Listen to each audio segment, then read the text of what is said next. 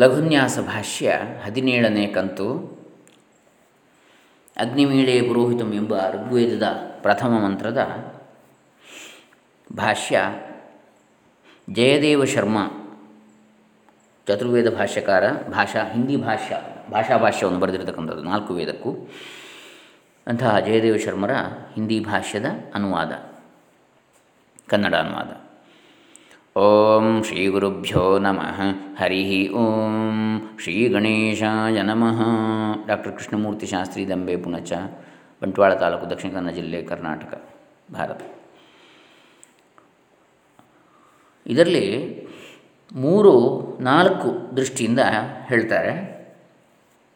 ಪರಮೇಶ್ವರ ಪರವಾಗಿ ಈ ಮಂತ್ರದ ಅರ್ಥ ಒಂದು. ಇನ್ನೊಂದು ರಾಜ ಹಾಗೂ ಜ್ಞಾನಿ ಅಥವಾ ವಿದ್ವಾನ್ ಅಥವಾ ದೇವತೆಯ ಪರವಾಗಿ ಒಂದರ್ಥ. ಇನ್ನೊಂದು ಭೌತಿಕ ಪರವಾಗಿ, ಇನ್ನೊಂದು ಯಜ್ಞಾಗ್ನಿ ಪರವಾಗಿ. ಈಗ ಪರಮೇಶ್ವರ ಪರವಾದಂಥ ಅರ್ಥ, ನಾನು ಯಜ್ಞವನ್ನು, ಬ್ರಹ್ಮಾಂಡದ ಸಮಸ್ತ ಸೃಷ್ಟಿಯನ್ನೂ ಧರಿಸಿರುವ, ಅದಕ್ಕೂ ಪೂರ್ವದಲ್ಲಿ ಹಿಂದೆ ನಡೆದ ಪ್ರತಿಯೊಂದು ಸೃಷ್ಟಿಕಾಲದಲ್ಲೂ ಸೃಷ್ಟಿಯ ಸಮಸ್ತ ಘಟಕಗಳನ್ನು ಸಂಯೋಜಿಸಿದ, ಆನಂದದಿಂದ ಸಕಲ ಜೀವರಿಗೂ ಬದುಕಿ ಬಾಳಲು ಯೋಗ್ಯವಾದ ಪೃಥ್ವಿಯೇ ಮುಂತಾದ ಸಕಲ ಲೋಕಗಳನ್ನು ಆಧರಿಸಿರುವ ಸರ್ವ ವಸ್ತುಗಳ ದಾತ, ದ್ರಷ್ಟ ಹಾಗೂ ಪ್ರಕಾಶಕವಾದ ಅಗ್ನಿಸ್ವರೂಪಿಯಾದ, ಎಲ್ಲರಿಗಿಂತಲೂ ಮೊದಲೇ ಇದ್ದ ಜ್ಞಾನಿ, ಬೆಳಕಿನ ರೂಪವಾದ ಪರಂಜ್ಯೋತಿಯಾದ ಪರಮೇಶ್ವರನನ್ನು ಸ್ತುತಿಸುತ್ತೇನೆ. ಮಂತ್ರ: ಓಂ ಅಗ್ನಿಮೀಳೇ ಪುರೋಹಿತಂ ಯಜ್ಞಸ್ಯ ದೇವಮೃತ್ಯುಜಂ ಹೋತಾರಂ ರತ್ನಧಾತಮಂ ಎನ್ನುವಂಥದ್ದು. ಅದರ ಹಿನ್ನೆಲೆಯಲ್ಲಿ ಈ ಅರ್ಥವನ್ನು ನಾವು ನೋಡಬೇಕು. ಇನ್ನು ರಾಜ ಹಾಗೂ ವಿದ್ವಾನನ ಪರವಾಗಿ, ವಿದ್ವಾನ ಅಂದರೆ ಜ್ಞಾನಿ ಅಥವಾ ದೇವತೆ ಎನ್ನುವ ಅರ್ಥ ಇದೆ. ಪ್ರಜಾಪಾಲನ ರೂಪಿ ಯಜ್ಞ ಅಥವಾ ಪ್ರಜಾಪತಿಯ ಕಾರ್ಯವನ್ನು ವಹಿಸಿಕೊಂಡಿರುವ, ಎಲ್ಲರೆದುರು ಪ್ರಮಾಣ ರೂಪವಾಗಿ ಸ್ಥಿತನಾದ ರಾಜ ಪ್ರತ್ಯಕ್ಷ ದೇವತಾ ಎಂಬ ಹಾಗೆ, ಸಕಲರಿಗೂ ಪೂರ್ವದಲ್ಲೇ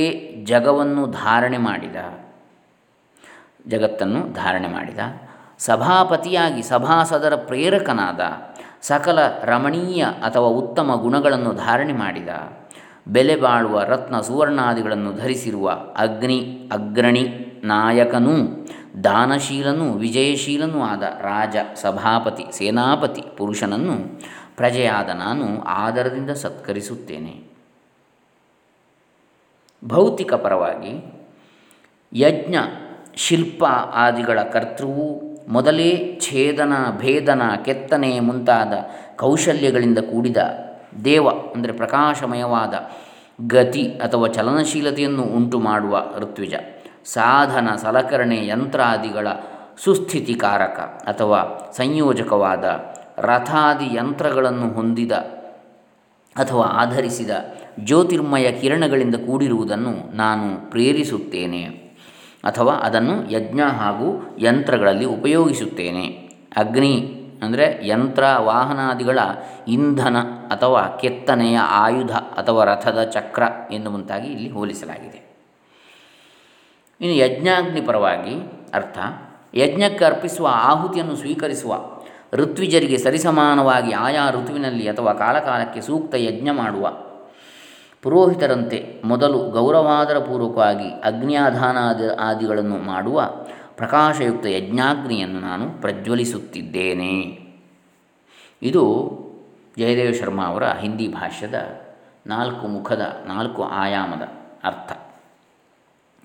ಸುಬೋಧ ಹಿಂದಿ ಭಾಷ್ಯ ಶ್ರೀಪಾದ ದಾಮೋದರ ಸಾತವಲೇಕರ್ ಇವರು ಕೂಡ ಹಾಗೆ ನಾಲ್ಕು ವೇದಗಳಿಗೂ ಸುಬೋಧ ಹಿಂದಿ ಭಾಷೆ ಬರೆದಿದ್ದಾರೆ. ಸರಳವಾದ ಶಬ್ದಾರ್ಥ ಹಾಗೂ ತಾತ್ಪರ್ಯವನ್ನು ಬರೆದಿದ್ದಾರೆ.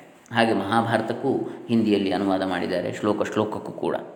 ಹಾಗೆ ಇನ್ನೊಂದು ದೈವತ ಸಂಹಿತ ಎನ್ನುವಂತಹ ಒಂದು ಸಂಕಲನವನ್ನು ನಾಲ್ಕು ವೇದಗಳಿಂದ ಆಯಾಯ ದೇವತಾ ಮಂತ್ರಗಳನ್ನು ಒಂದೆಡೆ ಸೇರಿಸಿ, ವಿಷ್ಣು ದೇವತಾಕ ಮಂತ್ರಗಳು, ರುದ್ರ ದೇವತಾಕ ಮಂತ್ರಗಳು ಅಂತೇಳಿ ನಾಲ್ಕು ವೇದಗಳಿಂದ ಹೆಕ್ಕಿ ಒಂದು ಸಂಹಿತೆಯನ್ನು ದೈವತ ಸಂಹಿತ ಅಂತ ಮಾಡಿದ್ದಾರೆ. ಹೀಗೆ ಇನ್ನಷ್ಟು ಮಹತ್ ಕಾರ್ಯಗಳನ್ನು ಮಾಡಿದಂತಹ ಮಹಾನುಭಾವರು ಮಹಾರಾಷ್ಟ್ರದ ಶ್ರೀಪಾದ ದಾಮೋದರ್ ಸಾತವಲೇಕರ್ ಇವರು.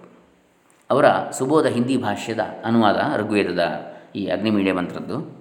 ಪುರೋಹಿತಂ ತಾನೇ ಮುಂದಿದ್ದು ಜನರಿಗೆ ಹಿತವನ್ನು ಉಂಟು ಮಾಡುವ, ಯಜ್ಞಸ್ಯ ದೇವಂ ಯಜ್ಞದ ಪ್ರಕಾಶಕನಾದ. ನೋಡಿ, ಎರಡರ್ಥ ಉಂಟು. ಪುರೋಹಿತಂ ತಾನೇ ಮುಂದೆ ಇರುವವ, ಪುರೋನಿಹಿತಂ ಮುಂದೆ ಇರುವವ, ಇದ್ದು ಪುರದ ಹಿತವನ್ನು ಬಯಸುವ, ಜನರಿಗೆ ಹಿತವನ್ನು ಉಂಟು ಮಾಡುವವು. ಯಜ್ಞಸ್ಯ ದೇವಂ ಯಜ್ಞದ ಪ್ರಕಾಶಕನಾದ. ದೇವ ಅಂದರೆ ದೀಪ್ತಿ ಅನ್ನುವ ಅರ್ಥ, ಬೆಳಗುವಂತಹ ಅಂತ ಯಜ್ಞವನ್ನು. ಋತ್ವಿಜಂ ಋತುವಿಗನುಸಾರವಾಗಿ ಯಜ್ಞವನ್ನು ಮಾಡುವ. ಹೋತಾರಂ ದೇವತೆಗಳನ್ನು ಆಹ್ವಾನಿಸುವ. ರತ್ನಧಾತಮಂ ರತ್ನಗಳನ್ನು ಧರಿಸಿರುವ ಅಗ್ನಿದೇವನನ್ನು ನಾನು ಈಳೆ ಸ್ತುತಿಸುತ್ತೇನೆ. ಇದು ನೇರ ಶಬ್ದಾರ್ಥ. ಆಮೇಲೆ ವಿವರಣೆ. ಪುರೋಹಿತ ಪುರ ಅಥವಾ ನಗರ ಅಥವಾ ರಾಷ್ಟ್ರದ ಹಿತವನ್ನು ಬಯಸುವವನು, ಅದಕ್ಕಾಗಿ ಶ್ರಮಿಸುವವನು, ಮುಂದೆ ಇರುವವನು. ಪುರಃ ಅಗ್ರೇ ನಿಹಿತ ಸ್ಥಿತಃ, ಹಿಂದೆ ಇರುವವನಲ್ಲ. ಹೋತ ದೇವತೆಗಳನ್ನು ಕರೆಯುವವ, ಆಹ್ವಾನಿಸುವವ. ಅಗ್ರಣಿ ನೇತಾರ, ಇಂತಹ ಗುಣಗಳುಳ್ಳ ನಾಯಕನನ್ನು ಎಲ್ಲೆಡೆಯಲ್ಲೂ ಎಲ್ಲರೂ ಹೊಗಳುತ್ತಾರಲ್ವೇ. ಎಂತಹ ಗುಣ? ಒಂದು, ಪುರದ ನಗರದ ರಾಷ್ಟ್ರದ ಹಿತವನ್ನು ಬಯಸುವವ, ಅದಕ್ಕಾಗಿ ಶ್ರಮಿಸುವವ, ಎಲ್ಲರ ಮುಂದೆ ಇರುವವ, ಹಿಂದಿನಿಂದ ಇರುವುದಲ್ಲ, ಅವರೆಲ್ಲ ಸತ್ತ ಮೇಲೆ ತಾನು ಹೋಗುವವಲ್ಲ. ಇನ್ನು ಹೋತ ಅಂದರೆ ದೇವತೆಗಳನ್ನು ಕರೆಯುವ, ಆಹ್ವಾನಿಸುವವ ಅಂದರೆ ಭಗವದ್ಭಕ್ತನಾದಂಥ ನಾಯಕ. ಇನ್ನು ಅಗ್ರಣಿ ನೇತಾರ, ನಾಯಕತ್ವ ಗುಣವುಳ್ಳವ, ಇಂತಹ ನಾಯಕನನ್ನು ಎಲ್ಲೆಡೆಯೂ ಹೊಗಳುತ್ತಾರಲ್ವೇ. ಹಾಗಾಗಿಯೇ ಈಳೆ ಅಂಥವನನ್ನು ಪ್ರಶಂಸಿಸುತ್ತೇನೆ. ಯಜ್ಞಸ್ಯ ದೇವ, ಸಮಾಜದ ಸಂಘಟನೆಯ ಸಂಚಾಲಕ, ಯಜ್ಞತುಲ್ಯವಾದ ಪವಿತ್ರ ಶುಭ ಕರ್ಮಗಳನ್ನು ಮಾಡುವವ. ಅಗ್ರಣಿ ನೇತೃ, ಮುಂದಾಳು, ಅಗ್ನಿಯಂತಹ ತೇಜಸ್ಸುಳ್ಳವನು ಅಂತೇಳಿ. ಭಾವಾರ್ಥ: ಎಲ್ಲರಿಗೂ ಹಿತವನ್ನುಂಟು ಮಾಡುವ, ಯಜ್ಞವನ್ನು ಪ್ರಕಾಶಿಸುವ, ಬೆಳಗುವ, ಸದಾ ಸಕಲರಿಗೂ ಹಿತವಾದ, ಲೋಕ ಕಲ್ಯಾಣಾರ್ಥವಾದ ಯಜ್ಞದಂತಹ ಕರ್ಮವನ್ನೇ ಮಾಡುವ, ದೇವತೆಗಳಿಗೆ ಹವಿಸ್ಸನ್ನು ಇದ್ದು ಮುಂತಾಗಿ ಸಹಾಯಕನಾದ, ಧನ ಕನಕಾದಿ ಯುಕ್ತನಾದ ಅಗ್ನಿದೇವನನ್ನು ನಾನು ಸ್ತುತಿಸುತ್ತೇನೆ. ಇನ್ನು ಕಪಾಲಿಶಾಸ್ತ್ರೀಕೃತ ಭಾಷ್ಯ ಮುಂದಿನದ್ದು. ಟಿ.ವಿ. ಕಪಾಲಿಶಾಸ್ತ್ರಿ ಅಂಥೇಳಿ ಮಹಾ ವಿದ್ವಾಂಸರು, ಅರವಿಂದ ಮಹರ್ಷಿಗಳ ವಿಚಾರಧಾರೆಯಿಂದ ಪ್ರಭಾವಿತರಾದಂತಹ ಮಹನೀಯರು. ಅವರ ಅನೇಕ ಕೃತಿಗಳನ್ನು, ಹಾಗೆ ವೇದಾಂತ ಕೃತಿಗಳನ್ನು ಕೂಡ ಬರೆದಂಥವರು ಕಪಾಲಿಶಾಸ್ತ್ರಿಗಳು, ಟಿ.ವಿ. ಕಪಾಲಿಶಾಸ್ತ್ರಿಗಳು. ಲೈಟ್ಸ್ ಆನ್ ದಿ ವೇದಾಸ್, ಆಮೇಲೆ ಇನ್ನೂ ಅನೇಕ ಬರೆದಿದ್ದಾರೆ, ಲೈಟ್ಸ್ ಆನ್ ದಿ ಉಪನಿಷದ್ಸ್ ಇತ್ಯಾದಿಗಳು. ಲೈಟ್ಸ್ ಆನ್ ದಿ ವೇದಾಸ್ ಇವರು ಬರೆದರು, ಅರವಿಂದರು. ಇವರು ಲೈಟ್ಸ್ ಆನ್ ದಿ ಉಪನಿಷತ್ಸ್ ಅಂತ ಬರೆದಿದ್ದಾರೆ ಕಪಾಲಿಶಾಸ್ತ್ರಿಗಳು. ಇದನ್ನು ನಾವು ಬಹುಶಃ ನಾಳೆ ದಿವಸ ಮುಂದುವರಿಸೋಣ. ಇದು ಸ್ವಲ್ಪ ಸುದೀರ್ಘವಾಗಿದೆ ಅವರ ಭಾಷ್ಯ. ಇವತ್ತಿಗೆ ನಾವು ಈ ಲಘುನ್ಯಾಸ ಭಾಷ್ಯದ 17ನೇ ಕಂತನ್ನು ಮುಕ್ತಾಯ ಮಾಡೋಣ ಇವತ್ತಿನದ್ದನ್ನು. ಇವತ್ತು ನಾವು ಒಂದು ಜಯದೇವಶರ್ಮ ಇವರ ಹಿಂದಿ ಅಥವಾ ಭಾಷಾಭಾಷ್ಯದ ಅನುವಾದವನ್ನು ನೋಡಿದೆವು 4 ಆಯಾಮಗಳಲ್ಲಿ. ಇನ್ನು ಸುಬೋಧ ಹಿಂದಿ ಭಾಷೆ ಶ್ರೀಪಾದ ದಾಮೋದರ ಸಾತವಲೇಕರ್ ಅವರ ಭಾಷ್ಯವನ್ನು ಕೂಡ ಅದರ ಕನ್ನಡ ಅನುವಾದವನ್ನು ನೋಡಿದೆವು. ಇದು ಲಘುನ್ಯಾಸ ಭಾಷ್ಯದ 17ನೇ ಕಂತು. 18ನೇ ಕಂತು ನಾಳೆ ದಿವಸ ನೋಡೋಣ. ಹರೇ ರಾಮ ಶ್ರೀ ರುದ್ರಾರ್ಪಿತಮಸ್ತು. ಓಂ ತತ್ಸತ್.